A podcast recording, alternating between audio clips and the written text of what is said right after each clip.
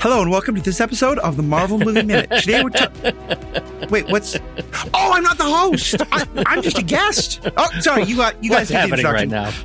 Whoa. Interloper. Whoa. Look, you put me back in the seat. It just feels so natural to be talking to you guys again. I- just like old times. Uh, welcome back, everybody, to the Marvel Movie Minute, a daily podcast in which we explore the films of the Marvel Cinematic Universe one minute at a time. In this, our fifth season, we are looking at Joe Johnston's 2011 film Captain America, The First Avenger. I'm Andy Nelson from the Next Reel Film Podcast. And I'm Pete Wright. Prepare for pew pew time. Today, we're talking about minute 62, which begins with Jim Morita telling Dum Dum what's what and ends with Schmidt hitting the alarm. As you heard back on the show, it's again Matthew Fox uh, from our Thor season. Hello, Matthew. It is good to be back. Um, it's funny because I was thinking it is. I loved getting to do all that research for um, Thor. Though in honesty, I did like thirty percent of it, and Andy did seventy percent. But it was really fun getting to dive into all the like Norse myths and stuff like that. But I had a moment of panic like three days ago when I saw this was coming up. I was like, "Oh God, I haven't done the." I don't need to do the research. I'm just the guest. I'd say it also means I don't have to edit, but I always made Andy do all the editing anyway, so that's, right. that part's easy. But yeah, it is. Thank you guys for, for inviting me back. I really do, do love getting to talk to y'all. Oh, absolutely. Um, and this is a fun minute. Uh, as Pete said, it's pew pew time. Can I just say, is there anything like if this is Captain America, if this is like rah rah Americanism, is there anything more American than someone saying, "Do you know how to fire that gun?" The person firing it anyway, blowing something Yeah. up, and the two of them going, "Okay, I guess Yeah. that works." Like, Yeah. Very, very much so. Very. That That's checks right. out. Definitely checks out. And they're going to turn around and get into a Ford truck. So yeah, all Before fine. all of that, uh, we're back in the uh, in the cell block in the barracks. We have we get to hear uh, uh, Jim Morita's re- retort to Dum Dum Dugan. Uh, I'm from Fresno, Ace, which is just it is great. Uh, how did okay? So Matthew, uh, I know you have thoughts. Let's let's hear them. yeah. I mean, I think I think I said a lot of them last time, but it's it it, it finishes the thought. It's the because I think what's behind that is this idea of this person doesn't look white. They don't look like an American to me. And I think when he come back, especially the fact that he, you know, he uses kind of like American lingo and is like, yeah, cause he's from Fresno. His, his somewhere in his ancestry, he, you know, um, the, the folks he, who came to America didn't come from Europe, but they came to America just like Dum Dum Dugan's parents probably came or came to America at some point. Like he's just as American as anybody else in that group. And to, as much as I make fun of the, you know, Captain America rah rah Americanism, because as you can tell, I, I I have some critiques of the national mythos of this country. I do think there's something great about that idea that whoever comes here, you are American. And we don't always live up to that ideal, but that's the whole point of Captain America. He's the last person who actually believes the ideals. And and so I think that this scene is just such a great illustration of that. I wonder when we'll get just sort of culturally over needing to present these arguments consistently on screen, right? Like how many times will we have to have the, you know, the effective I'm from Fresno ace reveal? Uh when when will we be done with that? 50 years? I don't know, but they keep coming. They just keep coming. Yeah, it's already been more than 50 years, and we're still No. I know, 50 more, past that right? That's what I mean. Like we're I'm Yeah. yeah, uh, yeah we got to look. We got to project way out.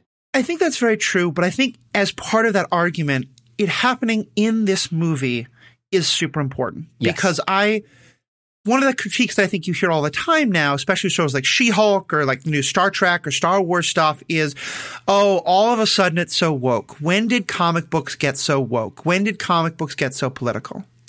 I made a joke about this, but it's very true. Jack Kirby and Stan Lee, and you can argue about who had more uh, input. They created this comic as two Jewish guys, in large part, be- like Jack Kirby has said, he wanted to punch Hitler on. He wanted the most American person in the world, and because this is this is before Pearl Harbor, this is when a whole bunch of the country is saying, no, no, no.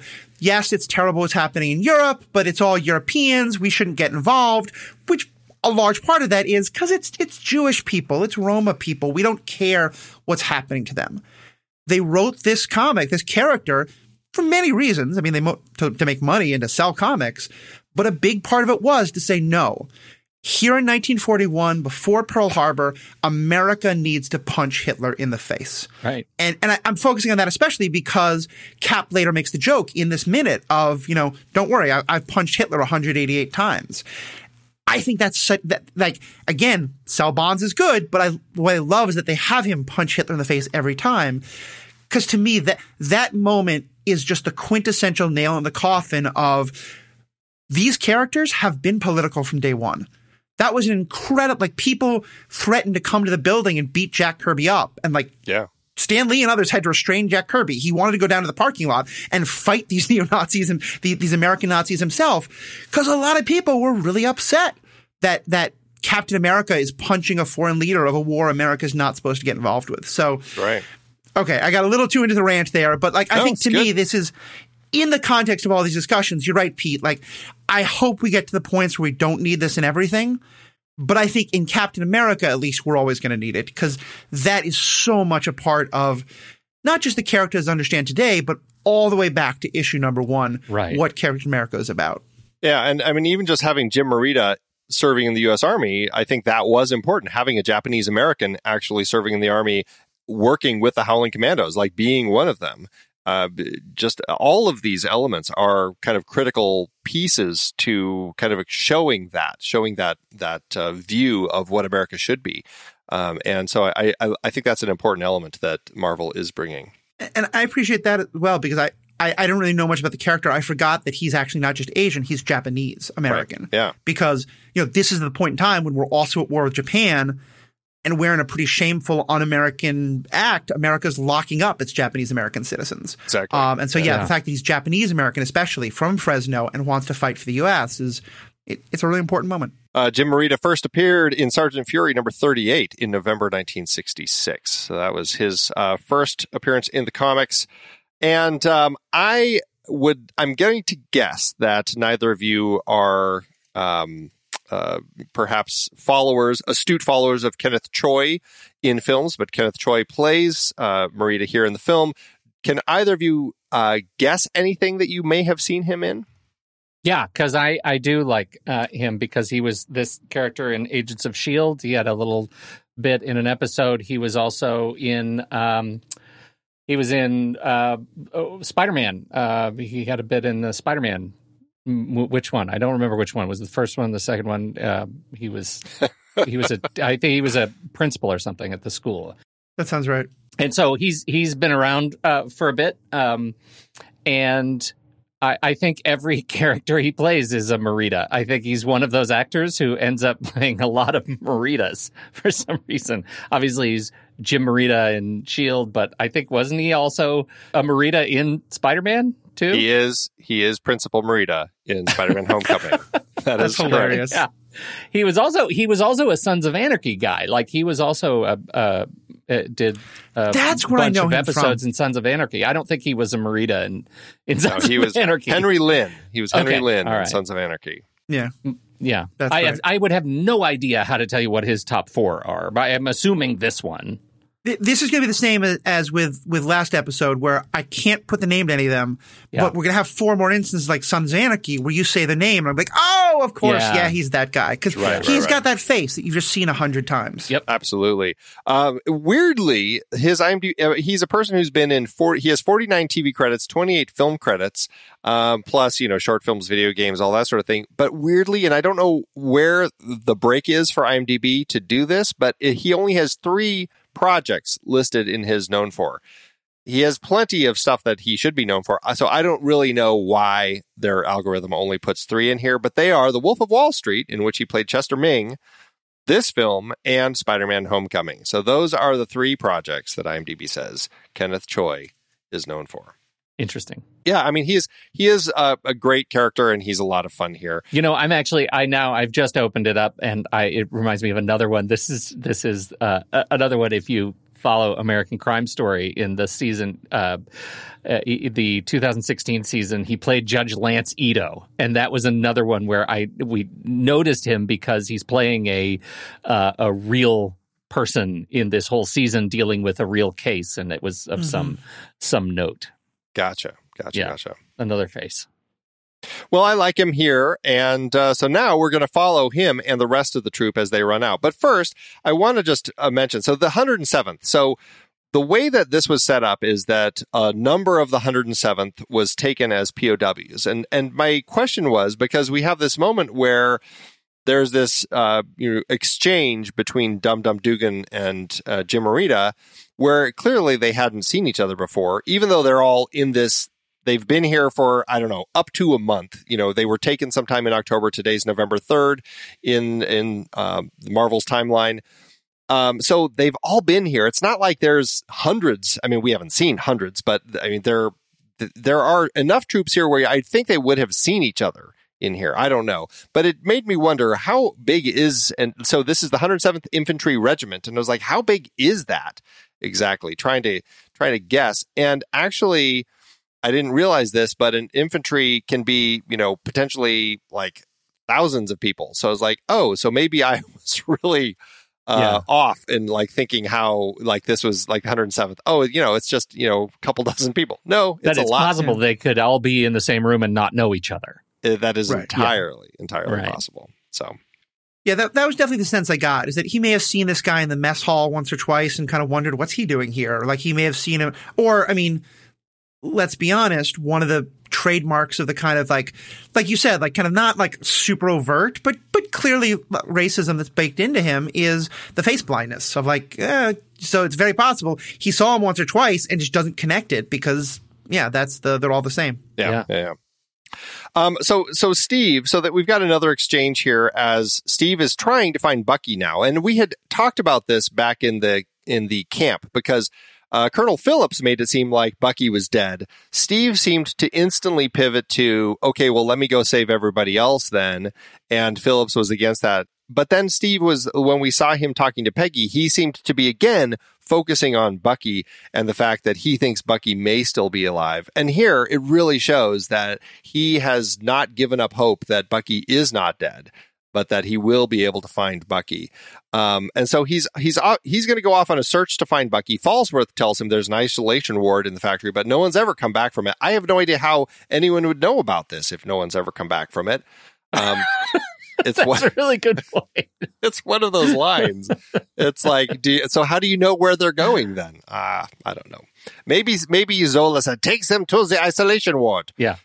And that's, I, I'm sure a guard would say like, you know, don't step out of line or else we'll put you in the isolation ward with your friend Bucky and he'll never come back. Some something.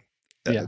That's very generous. Hydra's, if they can't put a guard in front of the prisoners, they're not watching what people say, you know. Exactly. A mercurial organism, Hydra. I know. Loose lips, free Bucky. wow, that statement's going to be misinterpreted. Wow. But there you go. well, it's going to be a shirt for sure. That's right. That's right. oh boy. Okay, so now I've got a question here. Steve gives some directions to the troops here. He says the tree line. He tells them where the tree line is. That's where he's going to be. Go out fast and give him hell. I'll meet you there with anyone else I find. So Steve is going to go off to find anybody else, but presumably he's only looking for Bucky. And then he'll find, if he finds people along the way, he'll of course free them. Um, but then here's my question because Gabe Jones says, wait, you know what you're doing? And Steve, this is where he has his line. Yeah, I've knocked out Adolf Hitler over 200 times. And then he runs off by himself. Does, do you think that, I mean, I, I, I guess I struggle. I mean, I know little puny Steve has realized from July or from June to now that he has powers and that he can do a lot, but he hasn't really had the opportunity to do much. As we've already discussed in yesterday's minute, there really hasn't been much in the way of training. Why does he think that he can just go do all of this by himself? Why doesn't he have, now he has a whole bunch of soldiers. Why doesn't he say, let's go find everybody else and get out of here as opposed to just sending them on their way so he can go by himself? Any, any thoughts on the way that this is put together here? Well, because he's super Steve now, Andy. He's he's he's super. Isn't that enough? narrative narrative plot super? I actually had a very different take on it and and to kind of explain this, like I actually want to go back a bit to the whole concept and, and curious how you talked about it in those earlier minutes. Cause one of the things that I find a little weird is one of the things that Steve has very established is that he is completely selfless and willing to sacrifice himself even for people he doesn't like. You know, the, he doesn't jump on that grenade way earlier because all the other troops are being so nice to him. He does it because they're troops and he wants to save them. Yeah. So it seems a little weird to me that he has to find out that Bucky is one of the missing ones before he wants to go off on this mission. And I'm did you all talk about that at all? Because like I'm very curious if Bucky had come back safe, but a bunch of Bucky's buddies, would he still have gone off on this mission? Do you think? That's a great question, and and we didn't, and I don't believe our conversation went to that as we were talking about it. So it's definitely worth talking about now. Like, you know, why is why is it only Bucky and the concern for Bucky that Steve has? I mean, again, in the tr- in the tent when he's talking to Colonel Phillips, it's not about Bucky. It's about, right. you know, saving everybody else. But then instantly, as soon as he's in the next scene talking to Peggy, it's back to Bucky. I, I want to go in to save Bucky. How do you know he's not dead? All of this sort of stuff. So it's very Bucky, Bucky, Bucky. And I bring that up because I think that's why he goes alone because he does think like, I'm here to rescue the troops. He's self aware enough to know that his desire to free Bucky is kind of going above and beyond. And I don't think he wants anyone else to risk their lives trying to do this. I think he's sort of like, you're the troops. You got free. You should go get free. I'm the one who's going to do the stupid thing and double back to to run rescue the one guy who's buried like all the way back in the prison. And cause, so because to, to, me it is a very, it is that very like I'm the hero. I'm selfless. No one else should have to risk themselves, which is both honorable and kind of dumb. Um, but like, and, and to me, that's, that's, that is Steve right now. He's, he's very honorable and kind of a child, as you, as you put it, Pete. But, uh, and lucky. Let's just throw that in there too. He's also he's also very lucky. I think that is, I think that is important. Um, eh, that that Bucky is the instigating sort of emotional trigger that pulls him there. Um, but I do see, I don't think I'd ever seen that sort of confusion of signals that he is uh, at once the patriot who wants to go do the right thing because it's the right thing and the selfish child who needs to be to have a singular motivation to actually go do the right thing which is his best friend I, have never I've never really crossed the that duality before, and I it doesn't I, I can I can see how that how that strikes sideways. Uh, I, I, do think that again, the charitable read is those two competing uh, or or complementary instincts create just bigger fuel for his patriotic fire. Right, right. Just makes him run harder and faster. I think that's a charitable way to look at it. I think uh, you all have convinced me of enough goodness of this movie that I'm going to be one more critic. I, I, I think it's also just like the writer had the writer had a hard task of they want to establish both that he is this, I care about the little guy, whoever the little guy is, and I have a very specific platonic love, because, you know, no matter what the shippers will say, that's not what they want to say in this movie. Right. Uh, even though I think they wind up saying it without meaning to, but that's another story entirely. uh, but like, they want to establish that he deeply loves and cares for his best buddy, Bucky. And that's a, I, like, I don't think it's a, it's bad writing necessarily. I think that's a hard thing to do. But yeah, I think this is where the movie, the writing maybe stumbles a little bit, as you said, trying to establish those two different things at the same time. Yeah. Do you think though that they could have done it? I mean, I, I, they they're writing the the writers here are very clearly writing for the gag, right? I mean, this right. whole thing is all about this joke. When Jones says, "Wait, you know what you're doing?" and Steve says, "Yeah, I've knocked out Adolf Hitler over 200 times." It's here for the joke. This is really right. why this moment is here. But I think that a more uh, like effective way for that story for this scene to be structured would would be for Jones to perhaps say, "Wait, we'll come help," uh, and Steve say, "You know what? I think I can get this. There are a lot of soldiers out front. Can why don't you all go out there and like yeah. clear the way for everyone else?" Something like that. So it's actually more instructive, and now he's showing himself as a leader as opposed to just the guy who throws out one-liners. Yeah. I, I think that would really help. I think it would also help if he didn't know Bucky was still alive until he gets to the prison. Yes. Like, if he thinks Bucky is dead, but just some soldiers are alive, and he's like, I need to do this for Bucky. He goes to like rescue because they're Bucky's guys. He goes to rescue them. And then he's like, oh, Bucky's still alive? Yeah. Okay, I'm going to go get him. But then, as you said, uh, Andy, everyone else go do the smart thing. This is my mission. I care about it. I think with those two additions, it all becomes much stronger. Yeah. Uh, yeah, and that's I, I think it would have made that moment of finding Bucky that much stronger. Like everything, I think could have been so much stronger if he if we didn't have him talking to Peggy about you know Bucky might still be alive. If he had just said I've got to go save anybody who's out there. Yeah, absolutely. And uh, so yeah, it is what it is. Uh, uh, you know, it they it, it plays for laughs. It's fine. It works, but it could have been a much stronger structure here, and that's and I think that's what I end up missing when I when I see this. But you know, it plays okay. Well, because you know, I mean, the the counterpoint to this is Cap is going even though he believes also that Bucky is dead. He's going in the name and spirit of Bucky and then gets that relief and surprise when he finds Bucky there. I thought you were dead. Oh, jubilant uh, uh yeah, you know, reunion. Uh, but instead, we get this kind of namby-pamby little um, competing message. Yeah, yeah. Yeah, it's frustrating. Cap fights in the ghost in the name of the ghost of Bucky Barnes. Maybe that's maybe it gets it, it, it less confusing later, right? When we know that Bucky Barnes has challenges with a cliff, and so the, though I will. Uh, so I was already thinking I wanted to say the words, though I will die on this hill, which is now particularly unfortunate given uh, your last comment, Pete. But I will die on the hill of yes, it's a silly throwaway line in the context it happens, but I think the line I've already punched Hitler so many times is absolutely essential so to the character and to the movie. Sure. Like, yeah. yeah. It could have been framed much better, but keep that line. Yeah. yeah. Well, and that's one of the hero lines that we love so much. I could do this all day. Um, yeah, I could, I've punched Hitler 200 times. Like he's Cap is full of those lines, and this this is one of them in the it litany. one of them. Yeah. So to that extent, it works. It, it's fun for the character. It's fun for the type of movie that it is.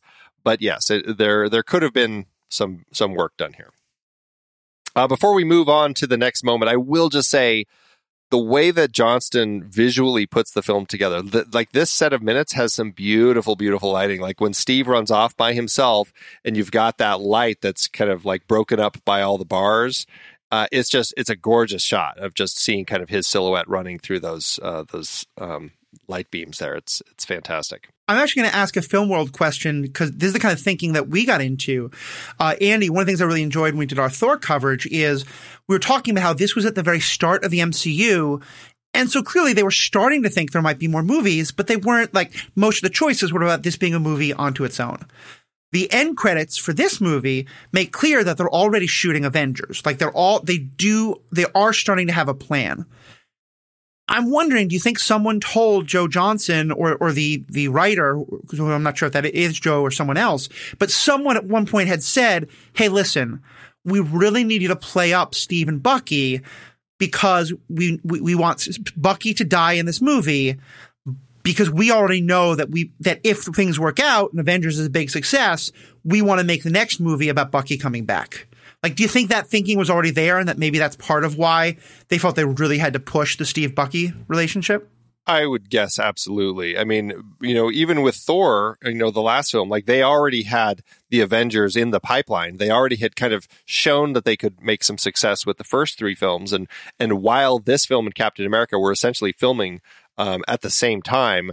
Uh, right into the Avengers. I mean, you know that the scene with Hawkeye in the last movie was filmed um, likely uh, during, like right at the very end, likely during the um, the time with um, uh, He Who Shall Not Be Named from the Avengers uh, film, and and the post credits. Like he directed the post credits sequence as well. So all of that was really kind of conjoined. And so my my hunch is that Feige had already seen the potential success of the franchise and that the audiences would come for it. And right. I think absolutely he was in a place where he said, you know what? There was this fantastic line uh, where they rewrote Bucky as this Winter Soldier character. Let's build toward that. And I think the end, of, like what happens in this film, I think absolutely shows that they had already kind of put those plans in place. And I think given that, like, it doesn't really matter who we blame, but I, I, think that does let me let the writer for this off the hook a little bit, just because I know that in, I, you know, one of the great things about the MCU is how they keep making sure that the movies set up the next ones and the TV, you know, everything sets up the next thing. But certainly I think we've had a number of instances and, and a number of writers have confirmed it that sometimes that outside interference of saying, Hey, you need to play this up it, it, causes problems. You know, I think it's one of the biggest problems with Age of Ultron when we get to that. And I think so. Yeah. So the I don't want to let the writer entirely off the hook, but the idea that maybe there would like the original script of this, they they hadn't played up the Bucky and Steve part quite as much, and so someone said like, "Hey, what if we make his rescuing of the soldiers more about Bucky?" Yeah. Um, I'm completely headcanating this and making it up, but it, it's plausible It, yeah, because it we certainly know could- what happened with other movies. Right. No. Oh, absolutely. Yeah. Uh, we have the, this troop. So Steve runs off by himself. Uh, all of these soldiers, the, the that have been rescued, they all run outside, and now we're ec- on the exterior of the compound here as we see soldiers fighting uh, Hydra troops, and it looks like Falsworth, Dugan, and Jones kind of team up, and then we have uh, Dernier and Morita kind of going their own way. We have uh, Dugan hopping into a tank. They they call them in the script half tracks in the book uh, the art of Captain America. They call them mini tanks. Uh, so I don't know. I kind of like half tracks. It's kind of a fun little name for them. Um, but then we get this little gag of this joke as as they as uh, Dernier uh, knocks down this soldier and picks up his tesseract gun, and Morita's just like, you know how to shoot that thing, and of course he shoots it. We've already kind of talked about this, and it's a fun moment. Uh, I want to use it though as our opportunity to do the IMDb game for Bruno Ricci, who is our actor portraying uh, portraying what's his name? Portraying Jacques Dernier. So Bruno Ricci. I don't know if either of you would be able to name anything that Bruno has been in. He is a French actor. It's going to be very difficult. So I'm just going to tell you the four films. you see, I think you just convinced yourself that we're idiots on this subject. Like in that one sentence, I'd like to play the game with you. Wait, I don't think you can do it. No, I'll just tell you. that's Pete, That's pretty Pete, much what I just did. we haven't gotten a single one right yet. no, we yeah. have not gotten a think single our one. reputation is earned. It's yeah. I, what I've learned about these Howling Commandos is you two know nothing. So about these Howling Commandos About these is very Howling- yeah, let's charitable do- in my case. Yeah. Yeah, that's what it right, right. Bruno Ricci, uh, the French actor, plays uh, the four films uh, that IMDb says he's known for are Captain America: The First Avenger, Three Days to Kill, in which he plays Guido, Murphy's Law, in which he plays Luciano Ortega, and I don't even know how to say this, Un et de canicule. Is that anywhere close to correct? Sh- I- sure. I, got a C in seventh grade French, so I don't know. Yeah, I'm not. I uh, I'm not going to be able to. Let me do a tr- translate here real quick and see. Um, it is a hot summer. Un et de canicule. I don't know. Un été. It's yeah, I would ete say, I with would an say accent that on I both think e's. the accent uh, accent aigu uh, gives you the été. Here, I, I just did the little the little See translate speak. Yeah. Un été de canicule. There. Yeah, that sounds right. You did Sound great. like un You did de great. canicule. There, a hot summer. Canicule. So that's his four films. Bruno Ricci as Dernier, who really has has not had an opportunity to say much. This is a moment where the gag is all in his actions. He just looks dumbly at the gun, gun after he's shot it, and Morita's like, "Okay," and they go off on their merry way. So this is an interesting sequence because we introduce uh, they they level it up right uh, a shot after shot. Everybody runs out. There's a lot of punching. Then there's some traditional uh, munitions, right? Some machine gun fire. But then I have a question about that, but go ahead. Yeah, Okay. Then we do get some pew pew gun. Uh, before they actually get the Tesseract gun, there are pew pew shots going on in the background, right? And nowhere in those shots is there any sort of explosion that mirrors what they get out of the do you know how to hold how to shoot that right? It blows the building corner of the building off but the earlier ones we don't see any of that. What is what's up with that? Hmm, come on My my reading, which again plays into the uh, the concept we said before, is somewhere on that gun there's a power dial of like you know vaporize a person up to vaporize a building. Stun. It's all set to stun, is what you're Yeah, saying. well, not- no, Up no, it's, this it's set to vaporize a person, but it's not set to vaporize the building. But the Americans like, let's turn it to the maximum. Yeah, turn it to That's how try something out. crank it to eleven. That's right. I will say though that the actions of the Hydra soldiers in this kind of confirm what I was saying earlier about Cap, about this idea of like you put a super soldier serum into him, you don't need to teach him anything about being a soldier, he's going to be fine. Because clearly Schmidt has the same problem. Yeah. He gave gun, he gave pew pew laser guns to these soldiers. He just never taught them how to shoot. because the scene exactly opens with this wall of soldiers running out into four, I think it's four, maybe five, you know, Hydra soldiers with submachine guns all opening fire. and one American soldier goes down. Like, you have to work very hard to miss that much. Like, I've seen enough other movies where, you know, the troops start storming in and then one machine gun mows them all down. Four Yeah. guys with submachine guns miss that much? Like, th- there's, there's just no target practice happening with either of these armies. Matthew, Matthew, Matthew. I, I, I have to say, you know, I love you, but shame on you because you know as well as I do that all of these troops are just future stormtroopers. No, No, they're- one they're can the- shoot in science fiction. No the one can shoot. of stormtroopers. Oh, you're right. Mhm. Long time ago. Thank you, Andy. Yes. That's a, a noble clarification.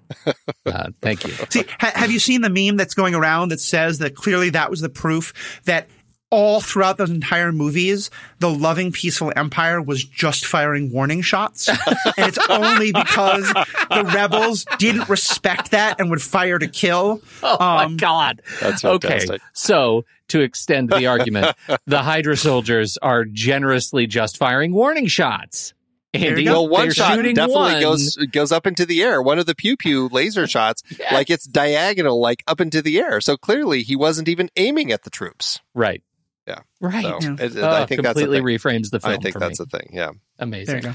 I will say, uh, after all the troops burst out of the doors, one of my favorite things to look at is Dum Dum Dugan as he just, just, I mean, he's all fist. Like he storms one soldier, punches him, and it is like just a fantastic, just a punch moment. Like it's, it's like a Dum Dum Dugan. Like I'm, I'm not even like a follower of Dum Dum Dugan in the comics, but it feels like this is the way that Dum Dum Dugan fights. Like he is just all Yeah. fist as he runs around. He's around. a pugilist. Yeah. Yes, he is. Yeah. Yes, he is. So here I'll make another comparison to earlier conversations we had because when we did Thor, we spent a lot of time talking about the Warriors Three, Yeah. and and some ways we didn't feel they were characterized well, especially in their fighting styles. In sort of comic book parlance, like the Warriors Three and the Howling Commandos play very similar roles. You know, they're the Yeah. the sidekick, the team for our hero. How do you think the way the Warriors Three were portrayed stacks up against the Howling Commandos? This is so much better. Yeah. Yeah, no, but it, it, it- that's an interesting comparison because we do have that moment when they're uh, when they're fighting the frost giants, and we kind of see each of them have a little moment, you know, and, and see what they're doing. And and Sif is the one who, of course, isn't given a weapon that has any name, but still, like we see them each doing something that that shows us what they can do, even though it's never really expanded on beyond that. Um, I think to a large extent, I suppose almost more so, the Howling Commandos are are left with a sense of Dum Dum Dugan is a guy who punches, and we aren't going to get a whole lot of other separation between them beyond that.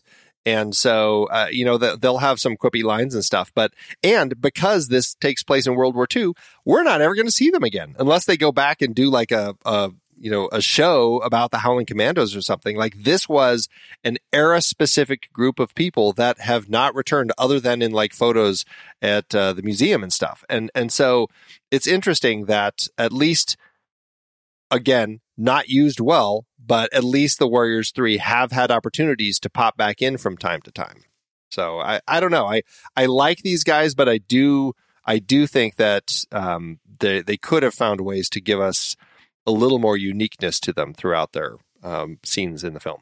But that's really interesting, Andy, because I think that shows goes to the utility of these two uh, in comparison to one another. With the Warriors three, uh, it is much more. I think they were faced with a challenge of having only three warriors, and that demands giving identity to each of them, and a, a you know handling those uh, sort of short shrift means that you have a lot to complain about when the Warriors 3 aren't given enough. But the Howling Commandos, I, I think, together make a singular entity that supports Captain America. And you don't necessarily need to give each of them identities because the Howling Commando identity is the snippy, fighty kind of thing. Each individual in the Howling Commandos is completely interchangeable. We have some of the like Dum Dum Dugans, but they could kind of be any nameless, faceless, sarcastic soldier and still be a howling commando in service of the initiative of our primary hero. And I think that's the difference to me and why I think this is better as a as a narrative tool. I mean, I just want to say in context of the film. I and I guess my point was the Warriors Three had a much more robust uh, utility in the comics. They they Yeah. were very much a part of Thor's story throughout the comics. The Howling Commandos they are part of Sergeant Fury's line, and, and like it is Right. a whole team that has their whole line, and they do a lot more. And I'm Yeah. just like in context of how they're used in the film, I, I feel like they're they yes, I agree with you, but they're just um, for anyone who's a fan of the comics, they're not going to get much out of them. But that's the point. I think there's one other major difference, though, which is that in Thor's movie, he spends most of the movie separated from the Warriors Three, and we and we see the Warriors Three on their own trying to deal with Thor with Thor's absence, and I think that kind of raises the stakes. It's it's asking more of the Warriors Three. And the Warriors 3 don't really meet that challenge because of the, as we talked about, some not great writing for how they're characterized. And- Whereas yeah. I think in this one, Captain America is all like for the in once we meet the Howling Commandos, they're always with Captain America. He's never fighting with them. They're never having to. They're they're not having to do as much. They're there to be what I think kind of the you know the Warriors Three can be. Of they're fun. They're sidekicks. They get to you know have some tensions with each other. They get to make a nice toast. But there's not as much asked of them. So I think that they are much better because they're like it, it feels like they were much less ambitious with them in a way that I I, I think was really good. Yeah, I think it works, and, and I think I to that point, Andy, to your point specifically, yes, I, we're really speaking just to the films, but I think that goes to how hard it is to adapt these kinds of characters, or in the singular, this kind of unit, uh, to for the screen out of the comics, and I think they set themselves up in Thor with a much bigger challenge, and I don't think they necessarily had to because, to your point, Matthew, I don't think they necessarily uh, uh, reached their aspiration because they made it hard on themselves. So uh, we don't need to relitigate Thor. You guys did Yeah, plenty okay. of that, but Well, I- I mean, I do think that it's interesting, uh, and and and probably just to really kind of close this this thread here, the the Howling Commandos they were really their own thing in the comics, and my understanding is they weren't really involved in Captain America's story. Uh, they were more specifically, you know, fighting with Nick Fury in the comics, and so I think what they chose to do is they say, you know what, this group of soldiers has some interesting characters, some clear identities. We can transpose them from their comics into Captain America's just so we can give some faces to the soldiers who are fighting in these scenes so that the audience can click with them and and have five characters that we kind of follow along with Captain America and Bucky just so it's not five random soldiers uh, every time you know and I, I think that's largely what they chose to do with the Howling Commandos yeah. Yeah, I think it makes sense. but Pete, you brought up the point about the the guns that we have some regular guns here and then some Tesseract guns. Why do the why does anybody have a regular gun at this point with the the with Hydra? Like they have I mean we just saw the factory. It is full of stuff. Full of stuff. At this point, I'm like, why don't they all just have the the Tesseract weapons? Like I was honestly surprised as I watched this again to to remember, oh yeah, some of these soldiers are just using regular bullets. Why? I think it's because I mean, first of all, at this point, like a bullet is going to be just as good at killing someone. Like the laser gun is great for fear. The laser gun is good against tanks, but like no one's wearing like battle armor. But also, at least the way they show it, and again, maybe I'm giving too much credit here, but the way they show it, like the lasers are very powerful, but they basically shoot like a one shot rifle. You know, a submachine gun is still you should be able to hit multiple targets when they're grouped really tightly together with a submachine gun in a way you can't with a one shot laser rifle. Yeah. That doesn't matter if your people are all firing warning shots, as we've established. But I, so again, maybe I'm being charitable here, but I think that's the like, w- in pure combat terms, says the person who has never spent a day in his life in the military, but played an awful lot of tactical weapon simulators when I was a teen- teenager. Like it, it- to me, uh, like it would make sense to have some people with machine guns and some people with the laser rifles. Yeah, and I suppose it's also like what's most accessible at the moment. Then when suddenly the the soldiers or, or the POWs have are running free, like what are you going to grab? It's whatever's closest at that point, I suppose. yeah. Right. I feel like we should hear more of the Hydra, uh, like soldiers screaming, "Why didn't I grab my pew pew gun?" like I want to hear that in the background. Where's my pew pew? at some point we're going to have to start asking how much of these choices by Hydra are because of the choices by Schmidt. And that might require us to ask a question or two about the motivations of Schmidt, which I don't know if you've talked about already on this podcast, but I, I am not putting Red Skull at the top of the well-written villains list for MCU. like, I think he's one of the worst. And so there is an extent to which, like, nothing this guy does makes any sense to me. So the fact that he arms the soldiers like this, it makes as much sense as anything else he does in any of the movies. So, sure. Well, speaking of Schmidt, we actually then move into the command center uh, or the control room where we see that Schmidt has actually finally noticed that uh, something is awry. He he sees a monitor and notices on it that there are, in fact, you know, he's he's got these closed like a closed uh, circuit system throughout his whole compound here, which is fantastic. And he is seeing kind of the, all the war essentially breaking out in the compound here and and looking at it and uh, the first time he notices and he's like what is happening i mean how does this play for the two of you do you feel like somebody should have sent a signal before this or do you i mean i know largely it just happened so it's not like you know anybody's had a huge uh, amount of time, but they have had to get from. I mean, it took Steve a long time Granted, he didn't know where he, was, where he was going, but it took him a long time to get to the barracks. And these people, like, they're outside instantly. I'd like to think that at some point there had been a Hydra agent inside who would have noticed them and signaled an alarm, but apparently not. How does all this play for you? And and Schmidt finally noticing what's going on on the monitor here. So this is going to be a tangent, but I promise it's relevant.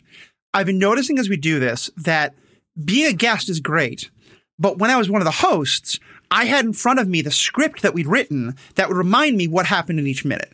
And yes, I did watch the minute literally like 30 minutes ago, but I'm not very good at remembering like what's happening in which exact scene.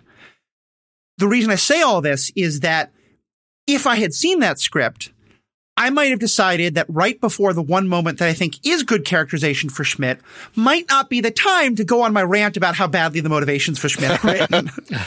but the point is, I do think that, and again, here I might be being way too charitable, but I think the one part of Schmidt's character that really comes through is that he has bought so far into this Ubermensch, Nazi, I have the power of the gods, I am the Superman, I am better than everyone else is the idea that often comes that kind of megalomaniacal attitude of, so I win. I don't have to actually do anything else. I have the power of the gods. I win. My enemies are just going to line up and get shot. I don't have to do any more thinking. And to me, that, that, if I'm being very charitable, that explains the utter stupidity of so much of his plans and of this. So they're just like, yeah, it, it, it just, his soldiers have laser rifles. Why would you think of any, why would you put any forethought into planning out? Like the fact that what he says is he's so just surprised. What is happening? It, to me, what I got out of that is that all of this happening, the idea that someone would come into the layer of the, the mighty power of the gods, it's just, it, it's not thinkable to him. It would never occur to him. He wouldn't have worried to put alarms, but also he's just baffled by this because he, he didn't think it would happen. Pete? Sigh. You know, I I feel like like I I I know this is one of those you're right, you're right, I know you're right moments. And and still uh, I, I do like Schmidt and I I like mostly the maniacal performance from from Hugo. Um I think it is insane not to have more pew pews if in a world where pew pews exist. And it's hard for me to be charitable about that in that engagement. I you know i oh, i don't know that i can i can add more than okay stupid movie by minute format Look, I'm going to keep going on rants to when he disagrees with me. So it's okay to, you know, speak back if you think I'm going, I'm, I'm off base there. Well, I mean, I, I do like that. I mean, you know, this is a character who thinks that he has the power of the gods by holding this tesseract here, and and there is an interesting element to essentially this this view that he can take over the world. But that also speaks to exactly that sort of mustache twirling villain who, the, like, this is the James the James Bondiest of the villains that we've had in the Marvel Cinematic Universe, at least up to this point, because I mean his his whole motivation is to take over the world. Like I mean, you know, talk about straight out of like the formula that you get in all those yeah. characters. Like that's what he wants to do. He uses use the t- tesseract to invent all these things so that he can destroy everyone and rule everyone who's left. Right. And and I think this is the this is the thing that gets me is that you know, we've already talked about how Captain America is the immutable force in this movie, and everybody around him who is exposed to his raw charisma and patriotism changes as a result of their experience with him, which makes it really hard to have a villain because everybody else who comes in contact with him is swayed by his utter goodness. And so Red Skull has to be the comically villainist like of all the villains in order to be completely viable as unswayed by Captain America's patriotic charms. Uh, and so I, you know, it's the Lex Luthor problem. Like there's always going to be the, the canonical opposite of uh, our do-gooder. And this is what we've got. Yeah. I like it. I, yeah. I, I, think that's true. And I also think like this is the, this is the part of the MCU when they wanted to focus entirely on the hero characters, mm-hmm. which you're building up for the Avengers. And so, like you said, I think a lot of these early villains, they're both comically written and and they're they're all mirror villains. They're all yeah. supposed to be ridiculous and not sympathetic and have the same power set as our hero to set up the big fight. And Kevin Feige wrote that memo, and Kenneth Branagh either never got it or threw it in the garbage because Loki breaks all of that. Like, yes. I mean, Loki's a Shakespearean level villain, as we talked about. Yeah. But every other villain in the first phase, and even I think into the second phase of the MCU, at least until you get to Ultron, is kind of ridiculously written. Yeah. Yeah. And I, I, think Red Skull is one of the worst of those, but but you are right. Um, and granted, this is also the part of Hugo Weaving's career where he hates humans uh, whether it's in The Matrix or in Lord of the Rings or in this, he just hates humanity and thinks he's better than them. And so yeah. he plays that role very well, as he always does. Yeah. Well, um, let's uh, pause here because we will be back uh, back in the control room with Schmidt and Dr. Zola to find out what happens next. So let's stop here. We'll be back tomorrow with minute 63. So for now, Matthew, uh, where can people find more of what you're up to? Uh, theethicalpanda.com. It has all the places where I podcast. Um, I promise there because I'm the host. I actually try to let other people speak, unlike apparently what I'm doing today. um, but which I apologize for. But no, please give good. me free rein. Uh, but yeah, so theethicalpanda.com. We have a lot of great podcasts about superheroes, ethics, ethical questions, and we take that pretty broadly. We just did an episode on the ethics of poker because uh, poker is a super. My, my, best friend Paul has made his living playing poker for 20 years. I think that's a superpower. I don't get it. Um, but we had a great talk about that. We talk about all sorts of fun stuff. TheEthicalPanda.com. Fantastic. Check that out. Uh, Matthew, thank you for uh, joining us here, and uh, we'll be back with Matthew tomorrow, minute 63. Pete, thanks as always. Thanks, Andy. And no, clearly I don't know how to use this thing. Until next time, true believers.